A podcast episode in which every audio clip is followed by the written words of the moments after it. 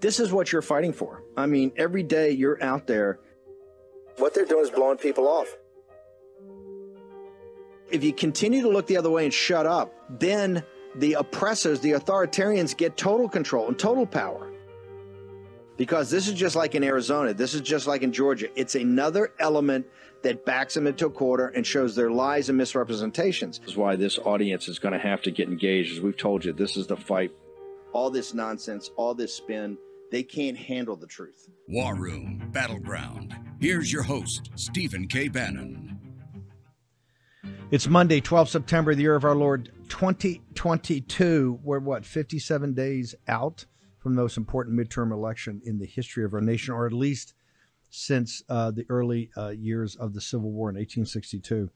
We've got uh, a couple of very intense, heavy hitters to start the show off. Uh, Ed Martin from the Eagle Council and John Tamny, the editor of Real Clear Markets. John will be in a moment walking us through that Biden Harris economic plan they published to such fanfare last week. We're going to ask John to give us the Real Clear Markets analysis. That I want to start with Ed Martin. You go, Ed. So over the last couple of days, two things have happened. You've had Biden give the uh, red the red uh, scare speech, the red demon yep. speech, to yep. to basically defile Independence Hall. Uh, you then had, um, uh, you know, yesterday they defiled Ground Zero by, you know, Hillary Clinton, Warner, Mayorkas, Kamala Harris, and Biden either giving speeches at uh, at Ground Zero or at the Pentagon or interviews where they basically said, "Hey, terror, radical jihad is not a problem. The big problem is domestic terrorism." Uh, and then, but counter to that, the populist takeover in Canada. Yep. Uh, throw out the uh, the milk toast conservatives, we have a sweeping, massive tectonic plate shift victory uh, with the Swedish Democrats in uh, in Sweden, the most liberal and progressive of all. In fact, they threw Greta Thunberg in at the last second to fight quote unquote racism and fascism. She got blown up. And of course, they stopped the polling two weeks ago before Italy. The last poll shows Giorgia Meloni uh, surging and putting together a right wing uh, uh, coalition with Salvini and others that could get over 50% of the vote. Walk us through what has happened, yeah. both uh, for the forces of dark and the forces of light, Ed Martin. Well, look, Steve, what we're seeing, and, and, you can feel it in this country, is that the people, we the people, know what's at stake. You can feel it moving. That's why you see uh, Biden get more and more panicked. He goes up there. And by the way, let me let me tell you the one thing I don't think people talk about enough. If for a certain age, and Steve, I know you're that age, I am. There was a book, Clear and Present Danger. Clancy used it as a way to signal we had to fight against the Soviets. It was down at the 80s. And what, what Biden said is, we the people, he looked at us and said, You, the people, are a clear and present danger, which means he can limit the constitutional protections because we're a danger to him we feel that, right? And we're surging. And you know, what I would tell people is what happened in Canada, the conservatives in Canada, the guy that, that's winning is a old fashioned, about 45 years old, came from nothing, married a minority. He's a fighter, he's a street fighter, and the people are drawn to him. The Canadian conservatives, amazingly, he fought the COVID stuff. He's surging, as you pointed out. Same thing in Sweden. In Sweden, the regular people, it's going to sound familiar, Steve, the regular people are sick of a government that puts so solar power over our family's pocketbook. And in Sweden, the, the, they call them the social democrats. They were in charge. They had windmills. They had the, the all the crazy uh, solar pushes. Regular people said, "We'll take the Swedish Democrats. That's the conservative wing, and they're they're surging. In, so much so, the guy that's winning in Sweden, the, the leader there, was actually he was re- fairly clearly uh, anti-immigrant. You know, he wanted to hold all immigration, and he's kind of basically said, "Yeah, that's who I am," and he's surging. Here's the trick box, Steve. The world is seeing the populist movement, we the people surging in America. They're doing everything they can to tamp us down. They're knocking J6 families off of the fundraising platforms. They're trying to take away, scare you from the polls. The only thing that works is a massive surge to the polls. If we don't do it, if we say, well, either we're winning already, we're going to be stuck with a, a Paul Ryan, Pelosi kind of future, and we've got to fight through it. So the world is giving us a, a, playbook, or at least showing us what can happen. As you point out, even in Italy, they're surging and they had to slow it down. So it's all good, except we still got 57 days, and we got to get every single person to the poll and motivated and focused and get it done. Is what connects the dots here is loss of sovereignty because really the trucker Yes. convoy, we had uh, people on from Canada this morning said, hey, that was really what brought up to the Canadian people. Something was deeply wrong with not just how Trudeau, what Trudeau is doing, but that the conservatives have really become controlled opposition. The same thing in, in, in Sweden, where they've been saying, hey, we tried this mass immigration policy. Uh, It didn't work. It's been 15 years. Now we got mass rapes, no go zones, and nobody wants to talk about it. We're finally going to talk about it, put it on the essentially the ballot, and people responded. Particularly, even in the urban areas, among some of the elites, people are going in behind closed doors and voting for the Swedish Democrats. And of course, Meloni's been saying for a while from Italy, we've lost our sovereignty not just to Davos, but we've lost it to the international capital markets, and we've lost it to uh, we've lost it to Brussels. So is that is that is that the connective tissue here? The the loss of sovereignty and the populist movement stands for getting our sovereignty back. I think it is, uh, Steve, and the and the only one of the only upsides of COVID was it laid bare the grab against we the people across the world. Right? You saw the connected. The World Health Organization is going to define for us what the virus is. It's going to define for us. It's going to have our leaders lying like Fauci to play the game at the at the top level. So I think that you're seeing it's a sovereignty thing, but everything comes back to home. If you a, a regular Americans feel like we're losing control of our whole nation. So that you know, you and I know it's sovereignty. Most people know it's like what's happening here, and, and, they're looking up and they're seeing the old man yelling at them from Independence Hall, saying, you know, you can't be like this. You're like, wait, what am I trying to do? All, all I want to do is have my family succeed, my neighbors, you know, uh, flourish. And so I, I think that's the common denominator. But you know, Steve, again in the world, in history of these movements, and we've talked about it off the air as well as on the air, you get a mass movement going and you got to follow the right leaders. You get distracted by the shiny objects and you say, oh, what I really want to do is make a stand over here. In this nation, the way you do it is win at the polls. You throw out the school boards. You know, Steve Maxwell's been on that's doing that, and all these guys. You get down and you you win the House and Senate and demand accountability. You won't get anything back by yelling at the World Health Organization on Facebook or Twitter. You do it by getting the polls. And you know, Steve, again, I, I watch this stuff so close and we work so hard at it. If we get uh, just a couple percentage points of our people being lazy or staying home, we'll lose, right? We we we can't cheat as well as they can. We got to get everybody out and and push hard. So I think it's sovereignty, but also think for now people got to get close to home. They got to want it for themselves and their family. You got to be oh, it's the wrong phrase, but be greedy for America right now, and that means we got to turn out at, on in November. We've got to get the votes out. There's there, there is no substitute for victory. People ask me, how do you stop this? Win at the polls. Do, give exactly. a shattering blow to the Democrats at the ballot box. Real quick, what is a- a- Eagle Council doing uh, about this? Yeah. What would Phyllis Schlafly have us do right now?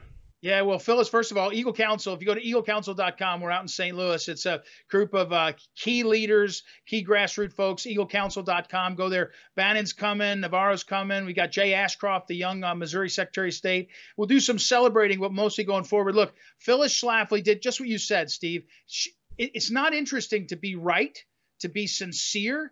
None of that matters unless you succeed. So get your gear together, figure out how you can make a difference. You know, General Flynn was on the on your show last week announcing. I heard from people all over the country. They said General Flynn is going to work a poll in Sarasota, I think, down in Florida. So figure out where you can make a difference. And what Phyllis would say is be right, be sincere, be smart, but then go succeed. And that's the polling places. You go to eaglecouncil.com, we do some training, some solidarity, some fortification, but mostly we look out a few, you know, six weeks, seven weeks to where to win. Then we can do a lot more work. We got to work with a new House, new Senate, new school boards. But EagleCouncil.com, Steve. Okay. We got we, have got about fifty. We've got about fifty tickets for this. Uh, t- talk about yep. the event quickly on Saturday. We Saturday, want to pack the house and actually yep. add more tables. Where do yep. people Sa- go? eaglecouncil.com. Saturday night, we got Bannon, uh, uh, we got Peter Navarro, a bunch of other folks. Uh, go to eaglecouncil.com right at the Airport Marriott in St. Louis. It's modestly priced, $50 to come for the event, a VIP event beforehand. So eaglecouncil.com. Saturday, September 17th. By the way, anniversary of the Constitution. We'll have some of the families of the Amen. January 6 prisoners, and we'll be talking about that too, because that's a that's one of the great affronts of this time also. Uh, Ed, real quickly, what's your social media? How do people follow you personally? at Eagle Ed Martin is on Twitter, Facebook. It's uh, Ed Martin Live, and over on uh, Gab and all the rest, it's Ed Martin. Just go to Ed Martin. I'm out there on Truth also. Ed, thank you for joining us today and teeing this up. Uh, I want to bring in John Tamny from Real Clear Markets. John, you've had the chance to go through the Biden um, the Biden uh, plan, but I want to tie it back to what uh, what Ed Martin just said. That people in the country understand something's not right, and what they want to do is just get ahead for their family. They they want to be able to not just put food on the table. They want to increase their net worth. They want to they want to get some wealth. Uh, they want to have stay ahead of inflation. How does that for the little guy and for the middle class? What does the Biden Harris plan, economic plan, uh, give them, sir? It doesn't give them much of that at all. As we discussed before the show, the goal is to increase spending, increase the government's footprint. Well, so all that means is that Nancy Pelosi, and I would add Mitch McConnell and, and some Republicans too, will control the resources in the economy instead of the free market. Uh, it can't be stressed enough that entrepreneurs can't start businesses, uh, small businesses can't give be given flight if government's consuming all the wealth. And so, this notion that they're going to help the little guy by putting more control in Washington, it's just not a serious way of, of, of explaining an economy, and people will hopefully see right through it. What is what is it's all centralized. Everything they're talking about, and, and they've just passed. Remember, they passed the American Recovery Act, I think at a million, 1.9 trillion. They then passed this this uh, grab bag infrastructure bill at 1.2 trillion. Then they came in late with the mini build back better at I think 800 billion. So they're up over what almost three over three trillion dollars of spending. It's all centralized, and it's all for these sectors that are kind of not just ill defined, but you really don't. You read their plan, you can't make hide nor hair of it. There's a bunch of jargon in there, but you really don't see where they're going to apply the capital. Am I incorrect there? It's just some centralized, almost like a centralized hedge fund or venture capital fund. Mm-hmm. And really, when has central planning ever worked? Let's talk. This is three trillion dollars. What was Bill Clinton's last budget in nineteen or in two thousand? It was one point eight trillion. And so, just in this, with these, as you point out, just new spending bills, They've eclipsed Clinton's spending during that time. Is that going to grow the economy? Does it grow the economy if, if the federal government is the allocator of resources? We know this from the 20th century. There's no mystery here. The more central planning is, the more command and control there is, the less growth is, the less the less dynamism there is, the fewer new startups. And so, of course, this is going to be a wet blanket on the economy. And and again, I think voters broadly see through it. They've never voted for big government in this country because we descend from people who wanted not security but opportunity, and so they're not going to go for this. Let, let me ask you: You've got uh, you've got inflation now. Uh, you know, uh, real incomes have dropped. I think sixteen or seventeen the, uh, consecutive months under Biden. They just announced the other day that we've had the greatest drop in wealth of Americans. I think two point six trillion dollars in in the in the second quarter, biggest drop ever that wasn't even including in the real estate. They hadn't marked to market the real estate yet. That was basically just stocks and bonds. How can, when you look at their plan, did they address this twin problems of both inflation and this this continual of just crushing value and, and really net assets, net worth of the American people? Because the American family right now is getting at both ends. Their real incomes are dropping every month and their net worth is dropping every month. And we haven't even factored in the fact of what's going to happen in this crash of the real estate market is going to come up. So, John Ham, uh, John uh, Tamny, give me your assessment of that. Well, they're not even addressing inflation. And to be fair to the Democrats on this, neither party has addressed inflation all the 21st century. I've known you since I'm trying to think around 2008, and we've been talking about the dollar during all that time. The last two presidents to address the dollar were Ronald Reagan and Bill Clinton, a Republican and a Democrat. Let's go back in history.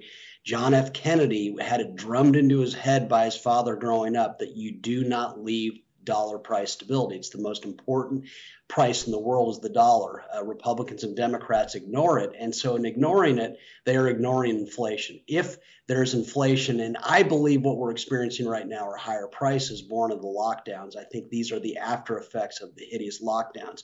I don't call this inflation. Inflation is a devaluation of the currency, but neither neither Joe Biden's not discussing the dollar. Republicans refuse to discuss it. It's the most important subject simply because Americans earn dollars.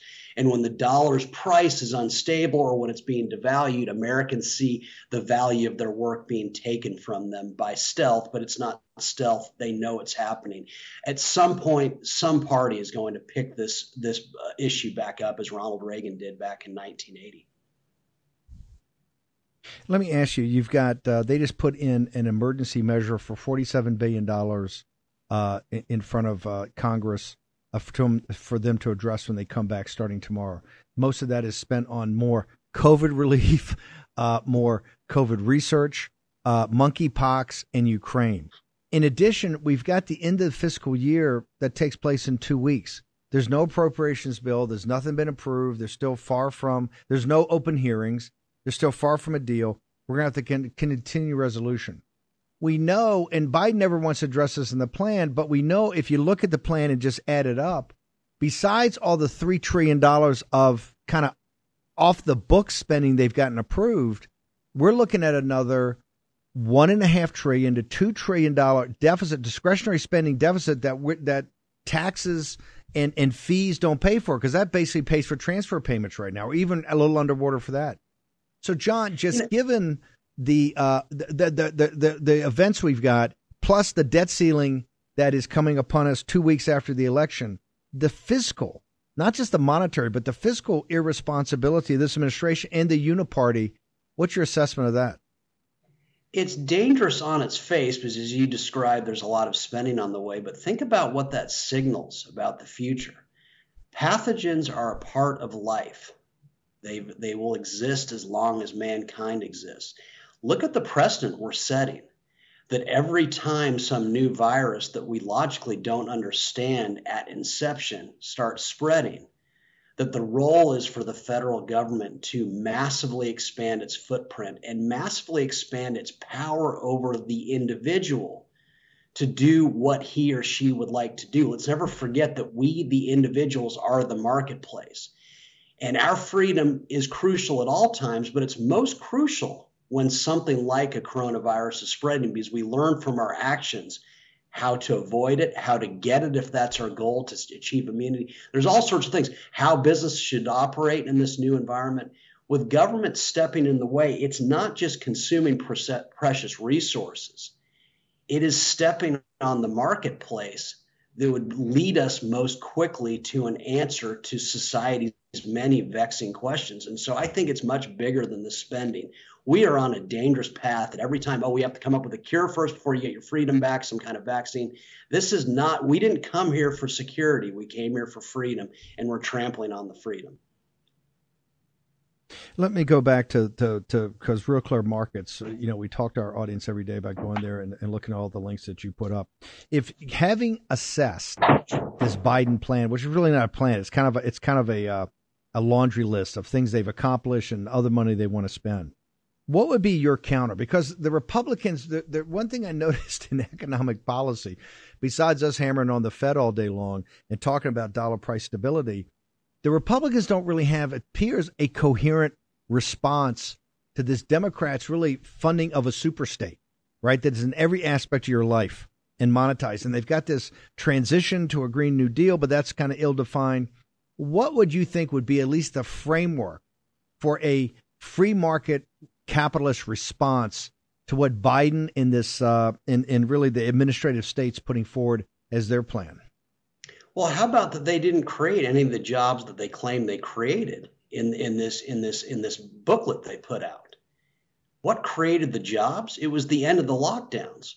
Let's go back in time to February of 2020. If memory serves, the US economy was booming and stock markets were at an all time high as we priced in the spread of a virus around the world. A month later, 25% of the American people were out of work, not to mention hundreds of millions rushing towards starvation around the world as a consequence of the U.S. taking a break from reality. You think that job creation or jobs are up since we've been given our freedom back? But where was Joe Biden on this issue? Joe Biden was against the end of the lockdowns, was against the return of freedom to the very people who had made the nation in the first place. And so for him to take credit for job creation is awe-inspiring for the for, for the presumptiveness of, of it. He had nothing to do with it. And so where's the loud reaction? What's the impact? Where's the impassioned reaction from our side saying that, you know, freedom always works? In a natural free world, there's always going to be abundant jobs and corporations and all sorts of things that we love. Uh, but that it did not come from the taking of it back in 2020 and, and the taking of it that President Biden supported and, and wants more of.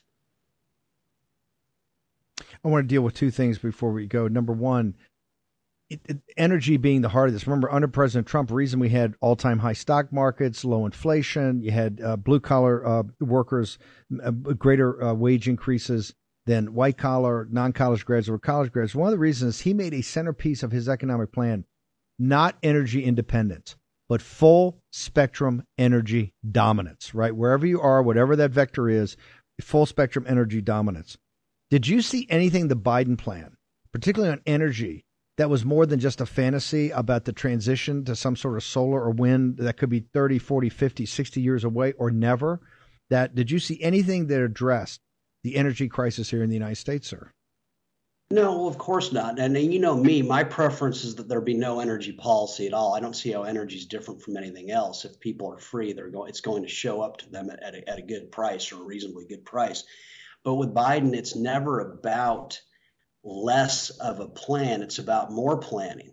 And that's my frustration with this and the blueprint more broadly. Why is it that every time Democrats in particular want to achieve something, we have to lose more of our freedom? And a perfect example is in the case of energy. It's not a goal to give uh, the people more ways, more freedom to produce, or different ways to get freedom, to get energy to the marketplace. It's about how we are the problem it's about how our energy consumption is harming the world. It's, it's making the world less of a place, how it's causing the world to be flooded. So, in order for the world to be made better, Americans must be impoverished. So, no, of course, there was no plan at all. It's just a goal, a stated goal at least, to take away from those with the least uh, so that the earth can be saved. It's always about enhancing the power of government at the expense of the people. And so it strikes me that it's an easy one to respond to, but I don't see a lot of uh, muscular responses. I see a lot of me tooism from our side saying, oh, no, no, no, energy consumption doesn't cause global warming. Well, wait a second let's assume for a second it does. In a capitalist system, we would come up with advances to mitigate the effects of it. And I reject the notion altogether. But at some point, Republicans need to stand up for the fact that energy consumption is a market act. Uh, people should be free to engage in market acts. Uh, let's go uh, to, to, finish. I want to go back to dollar price stability and the whole issue of devaluation of the currency and our current the politics of money. Uh, for Birch Gold, I've been putting up these this series of uh, you know the loss of the being the prime reserve currency, the politics of money the 19th century. What's your assessment of that? Give give us a couple of minutes on how do we get to dollar price stability? What would be the John Tamny take on this? Well, I think it's kind of interesting that people forget this. That, and I've talked to you about this because it was a major theme in a book that we both love, Robert Bartley's *The Seven Fat Years*. Ronald Reagan ran on returning to a gold standard. Now, people can love or hate the gold standard, but his broad point was that uh, a currency that has a commodity backing is a trusted currency. And so it's very simple. We could solve dollar price stability between breakfast and lunch. All you need to do is say that the dollar, that money per Adam Smith, its sole use is to circulate consumable goods. We use money to move wealth around. And so logically, it's stable. And so the goal should be not for the government to control more money, but for government to just define it. If it's going to issue a dollar, it should have stability as a measure because in having a stability as a measure, it means the Americans who earn dollars will not consistently see the value of the dollars they earned erode such that they get less and less in return for their work. And so to me, it's a politically grand thing. It's something that both parties historically have supported this notion that people shouldn't uh, have their wealth taken from them by currency stealth. And you could do it very easily because just as we, do, we define a foot as 12 inches, uh, as a, an ounce is 16 ounces a pound, you can define the dollar in terms of something real. And the result would be very quick monstrous economic growth because instead of in, in investing in inflation hedges, Americans would once again start investing in future wealth creation. It would be the greatest job creator in history, the greatest driver of advance in history. And one of these days, one of the political parties is going to embrace it. Bill Clinton did. He succeeded. Ronald Reagan did. He succeeded. George W. Bush rejected dollar price stability. So did Jimmy Carter. They failed. John, how do people get to you? Uh, uh, Real Clear Markets uh, know how to get there. How do the people get to you and follow you? Uh, yeah, you can find me at Real Clear Markets. You can find me at freedomworks.org. Um, I'm still on Twitter at John Tamny. Uh, you can also find me on Amazon. I've got five books out. I've got my sixth coming out that I've told you about. It's titled The Money Confusion how in, illiteracy about currencies and inflation sets the stage for the current the crypto revolution. And so this is a very short 41,000 word book that explains what money is, why people use it, and hopefully will bring about a better conversation about money that, that's going to redound to all Americans simply because no one benefits from a currency that is unstable, that's constantly losing value. What, what's what what's the street date? What's the publishing date of of that book? It's October eighteenth. October 18th. We're going to do a big run up uh, to that book. John Tamny, one of the smartest guys out you. there, the editor at Real Clear Markets. John, thank you for taking apart uh, the Biden Harris uh, plan, central planning to the nth degree. That's why it's such an epic fail. Okay, short commercial break. We're going to return in the battleground You've seen the populist revolt in Canada, the populist revolt in Sweden, the populist revolt in Italy, and now you know about the economics and back of it. Short commercial break. We're going to return in the war room in just a moment.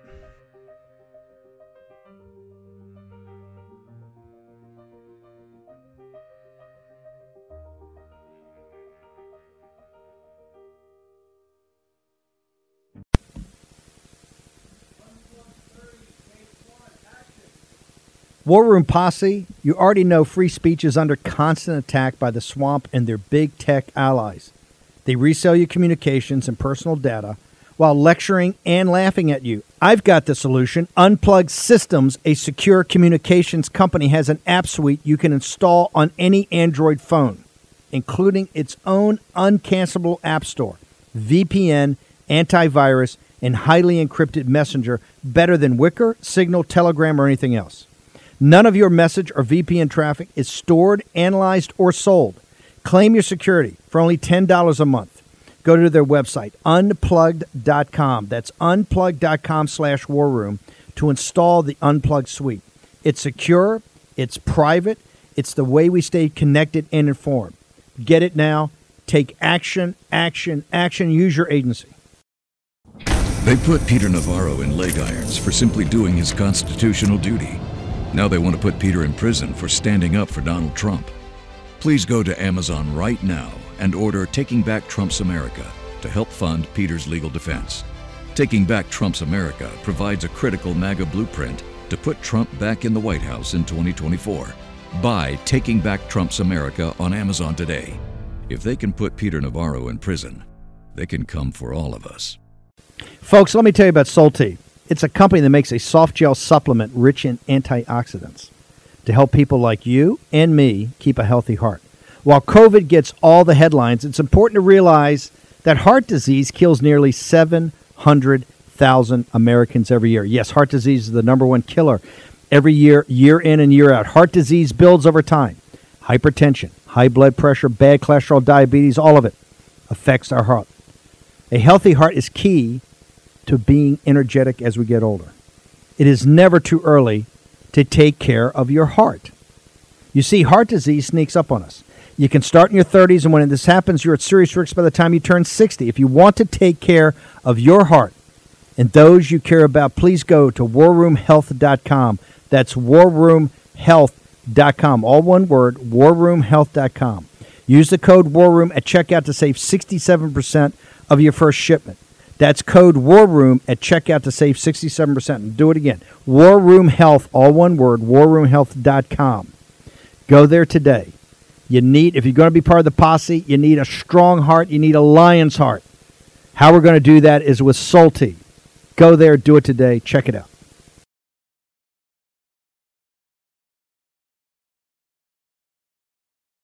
War Room Battleground with Stephen K. Bannon.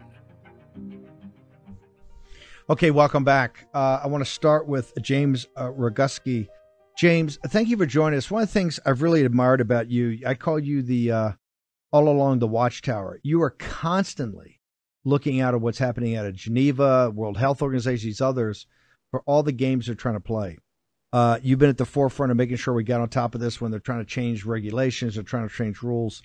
Uh, but there's an opening here that you've identified to everybody. We had you on the morning show, but I want to finish the day with saying, hey, we got what 12 hours left or 13 hours left because I want everybody in the posse that clearly has something to say to have a shot to do it at the time it should be done. Now we can obviously collate things later afterwards, but walk people through. What is this? What are these 90 second videos? How important are those? And most importantly, how they get them done?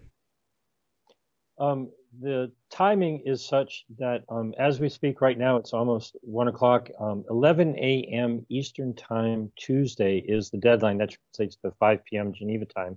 So there's you know maybe 19 hours to go, and and the WHO is accepting. They set up a site on on their um, page on their website where people can upload or record a video. Please realize that you can pre-record and upload it a lot of people don't scroll down on their page far enough to be able to do that. But essentially, they have made, in my mind, the mistake of asking the world to let them know what we think. And you can create a 90 second video. The question that they want to have is, you know, what should the uh, in, what should the WHO do, you know, internationally to deal with the next pandemic? And quite frankly, that's a trick question wrapped up in a psychological operation. They're framing the question. They want people to answer a specific question. And what I'm realize, what I've realized is that this is just a propaganda tool for the WHO. They're going to believe that you know they can put this out there and and people won't you know have time to know what's going on.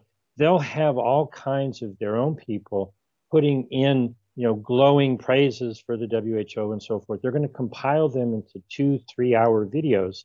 And as of 11 a.m. tomorrow morning, they're going to shut down their public comment. And I'm saying that's when we're going to crank it up. Uh, from today, right now, on till the end of the month, I'm encouraging everyone to not limit themselves to just 90 seconds like they want to have, you know, for the remainder of today and tomorrow morning take nine, 90 minutes, take as long as you want to express your feelings about the WHO. You can go to screwthewho.com. It'll give you all the information about submitting your video to them or to me and other groups. Um, but you can also go to stopthewho.com to learn what they're up to because they're currently uh, every member nation is submitting proposals along two tracks one of the tracks is a new pandemic treaty, and the other track is what they did earlier this year, trying to um, propose amendments to the international health regulations. And frankly, that's the scarier one because they've been very, very silent about that. And that could happen as early as next May. And so this is a chance for people to speak, give public comment in the form of a video if you go to screwthewho.com or if you call me, and I'll give my number at the end of when we're talking because people call it immediately and that'll mess up uh, the transmission of what we're doing right now.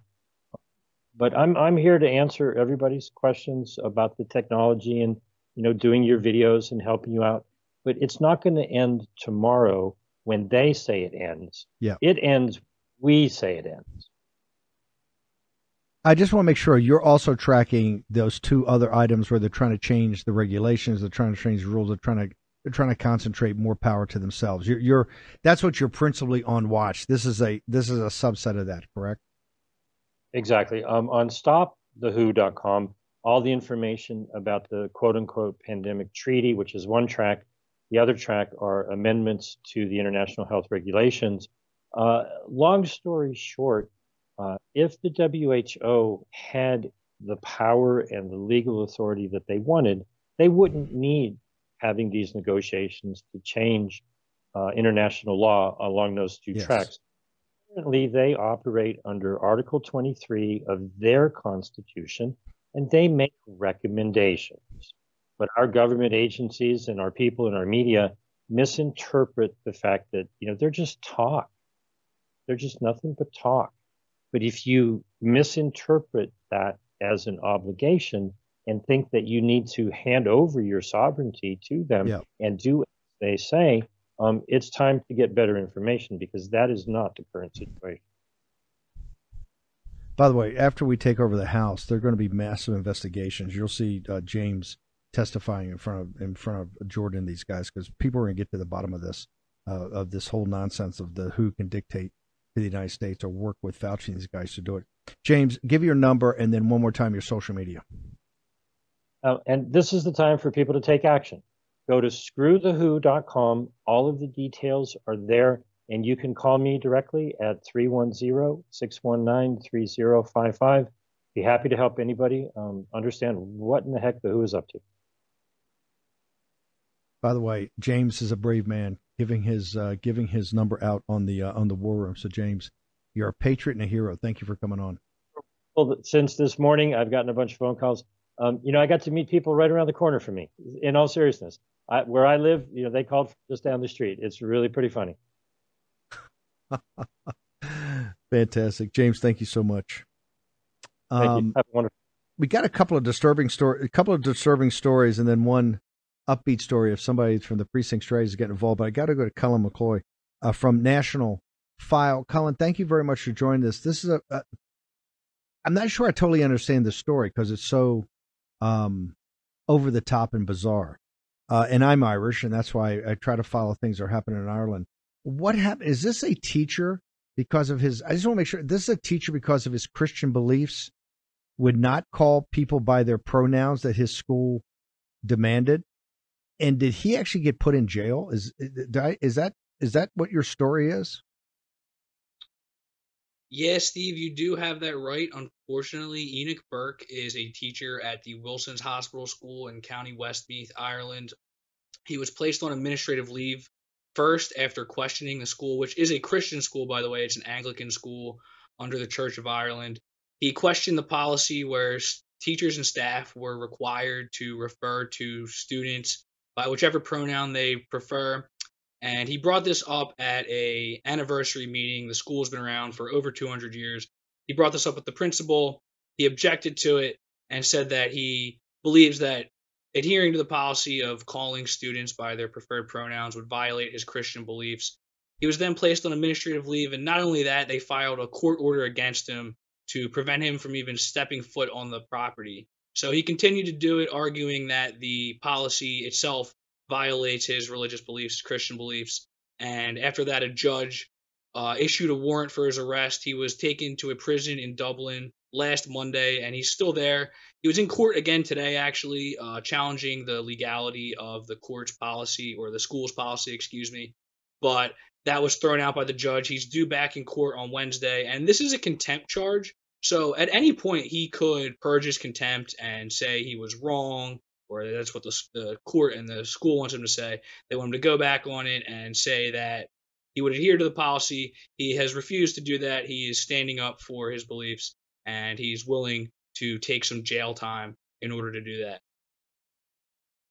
Cullen, this this is what this is one of the most this is one of the oldest, over 200 years old, revered school in all Ireland. The Anglo, the Church of Ireland, just for our audience, is the equivalent of the Church of England. It's the Episcopal or Anglican Church. this is a revered school in that, that religion in in in, a, in the in the kind of official Christian faith. How could they possibly take a faculty member who said, "Because of my Christian belief, I don't believe in this"? How could they put him on administrative leave, much less actually want him serve him to make sure he doesn't come back on campus and see this guy go to jail? That's what boggles. Look, the first part's bad enough But when you describe the whole thing, how can a revered Christian institution be doing this, sir? Well, I think it's just a continuation of something that we're seeing across society where the whole Marxist leftist push um, for all these things like pronouns and whatnot, it's part of a civic religion. It's basically like a civic orthodoxy, and it, it affects the Catholic Church, it affects the Anglican Church. Um, you know, we've had bishops and cardinals in the U.S. who have called for the the Catholic Church to amend its beliefs on LBGT teachings and transgender ideology. And it's we we see it in Western Europe, and it's especially pronounced in Ireland, where you know it's a historically very Catholic country with a high with a high rate of church going families. Um, they were opposed to abortion, they were opposed to gay marriage, and within the past 15 years, much like the U.S., that has completely reversed. And I, I think you know it um it speaks to just how how overwhelming the pressure is to stand up against these things, eh, not even just in secular society, but we're now starting to see it in religious circles, um, where uh, a supposed Christian school will place a teacher on administrative leave for going against or, or just upholding beliefs that are uh, outlined in the Bible. So it is very disturbing. It shows um, just how how relentless it is, but it also uh, it's it's such an intriguing story because Enoch Burke is seemingly really taking a stand here. He could he could just go back on it and this whole thing could end for him today, but he's choosing not to. He's choosing to stand up, and this is really shining a light on how far these policies have gone. I mean, we look at 10 years ago, and Barack Obama was afraid to even, or he wouldn't even publicly back gay marriage. Now you have schools where they not only have preferred pronouns, but administrators will email teachers. Uh, the most recent example of this I saw in Mentor, Ohio. They have a policy, and uh, I know here in the Philadelphia area, I know the Rose Tree Media School District, the Haverford School District have policies like this where if students want to be referred to by a certain pronoun, the schools not only have to adhere to that, but they're not even allowed to tell parents. So it's become such a religion among the left that they believe it's they have a moral obligation to tell these kids what they can do or what they can transition to or refer themselves to regardless of what their parents believe or their parents religious beliefs. Is this story catching on in Ireland like it is here in the United States? Is he becoming a hero for standing up for this? Or is this just not not in the public mind? Or is it the opposite? Are people saying that this guy's uh, cruel this guy's a bully i guess it really depends on who you ask you know the the press has been hitting them pretty hard the irish times and uh, the mainstream outlets in ireland have been against him it's it's the same as it is here in pretty much the entire west you know these outlets are very against this sort of thing. They're very in favor of the new civic religion. So he's been getting ripped apart in the press a fair amount, but there have been protests outside the prison, Mountjoy Prison in Dublin. Um, his brother Isaac Burke, uh, Enoch Burke represented himself in court today. His brother was co-counsel. Um, Isaac Burke has been pretty vocal in spreading the word about this. It does seem to be catching on. I mean, the longer this goes on, we're going on day seven now. Uh, the court's going to revisit this matter on Wednesday, but it's possible that he could be in there for a long time. He could be in there for weeks, months. Uh, it's however long he chooses to to uh, refuse to purge his contempt and basically give the school and the courts what they're looking for here, which he believes violates his religious conviction. So it, it seems to be catching on, but um, I mean the the Queen the Queen well, news cycle is pretty prevalent over there or the whole world right now. So that seems to be well, taking some of the oxygen out of it. Well, we're, we're going to be all over it. I know National File is. How do people get to you? reporting is unbelievable. We love the National File. Tell us how uh, people can track you down and follow this story.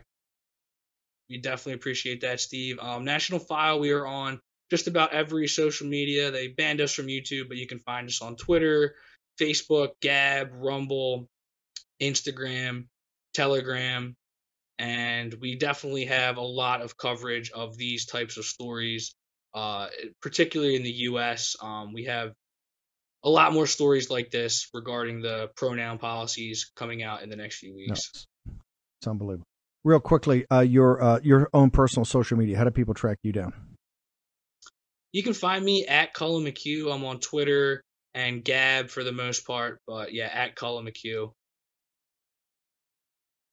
Cullen, tell Nolan the guys, great job over there. Fantastic work. National File, Cullen McHugh. I want to go to, uh, let me go to uh, Sloan Rachmuth.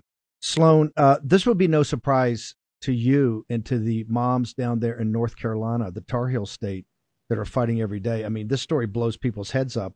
We talk about what's happening in Ireland, but you're seeing this up close and personal. Tell us what's going on, particularly PAC money coming in and supporting. This agenda is so radical so dangerous to our children and to our families. Tell us what's going on in the Tar Heel state. Yeah, it's absolutely terrible. I mean, Colin is a tough act to follow, and I know Noel and all the guys at National File. They do a great job of breaking these stories. But you're right. We uh, this is no surprise to us. We're in this all day and every day at Ed First Alliance. Our PAC is dedicated to getting America First candidates elected all up and down the ballot. We know uh, the Senate race is very important here with Ted Budd. So is uh, U.S. House race one and 13. But look, our state house, I mean, we've got to get the supermajority here because we've got one of the most woke uh, governors that you'll ever uh, encounter, and that would be uh, Roy Cooper. So we've got to take care of all that. So we've paid meticulous uh, attention to the special elections that have gone on here in this state and across the country. And we've seen this, Steve, that the Republicans who back away or run away really from exposing this perverse dystopian future that the Democrats and the left have for our children, those candidates lose. That's why we are we need every Republican to seize the agenda and stay on messaging. So all the Republican candidates out there and their campaign surrogates, they need to ask Democrats the following things. Number one, uh, how exactly is it that girls and women benefit from competing against boys on the athletic teams?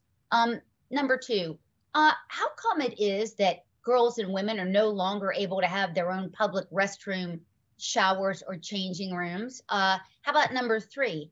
Uh, explain, please, Democrat candidate, uh, why showing children pornography is going to help the literacy crisis that's plaguing school after school in this country. And finally, Steve, this is something you and I talked about earlier, is how are you candidate or opponent, how are you going to protect children from the mutilization and sterilization movement brought to us by these uh, child grooming lobbies? And if Republicans can do that, Steve, they're going to win and they're going to win bigly. Okay, I want to go back. You said child grooming lobbies. Now that's going to make people's heads blow. Be specific. What are you talking about? And it takes a level of courage, ma'am, to stand up and go against this because you're going to be you're going to be thrown at your country club. You're going to be called, you know, a mean person. But when you say grooming lobbies, what do you mean by that? Because I can see already Media Matters in in in going into the uh, going into high overdrive. That you know we've got another one of these crazy moms on here that are throwing out, uh, you know, un, unsupportable uh, vitriol. Well, I'm glad you asked for clarification. This isn't just hyperbole. Let me give you the prime example here in North Carolina. Uh, it's called Equality NC, and it their PAC. Okay, it presents uh, you know money coming in, et cetera, and they're entitled to do that, and we get it.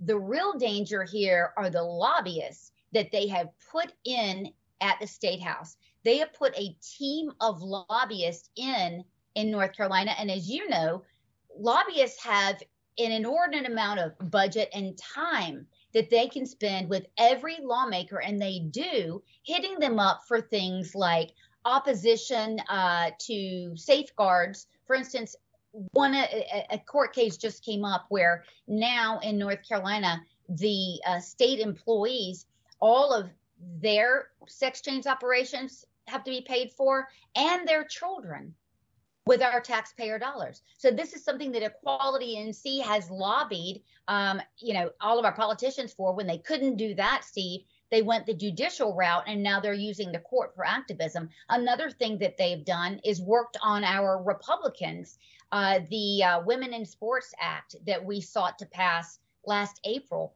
Well, they worked on our uh, Speaker Pro Tem Tim Moore so hard that he even came out and said yeah, we're not going to protect girls and women from having boys play against them on our sports team because, well, there's not really a problem yet. Well, we know that that's because this powerful lobby has been working these guys over and their staff, don't forget, day after day after day. Now, this equality NC, let's get back to this ghoulish practice of uh, mutilization and sterilization. Equality NC is going to be um, keynoting and helping sponsor a conference. I believe it's next month or the month after here at Wake Forest Medical School on wow. such things as how, yeah, I mean, this is a, a venerable organization. Unbelievable.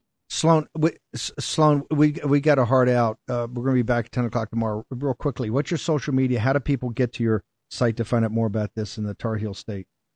Funny you should ask, but you told me that it was coming. Facebook is in the process of kicking me off, so you can find me on Twitter for now. It's Rachmuth and at Ed First NC, but our Telegram channel it is hopping.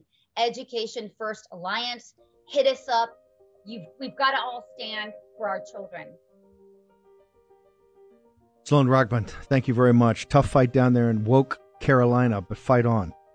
See you back here tomorrow morning in the War Room at 10 a.m. We will be four hours of fire tomorrow. Join us then.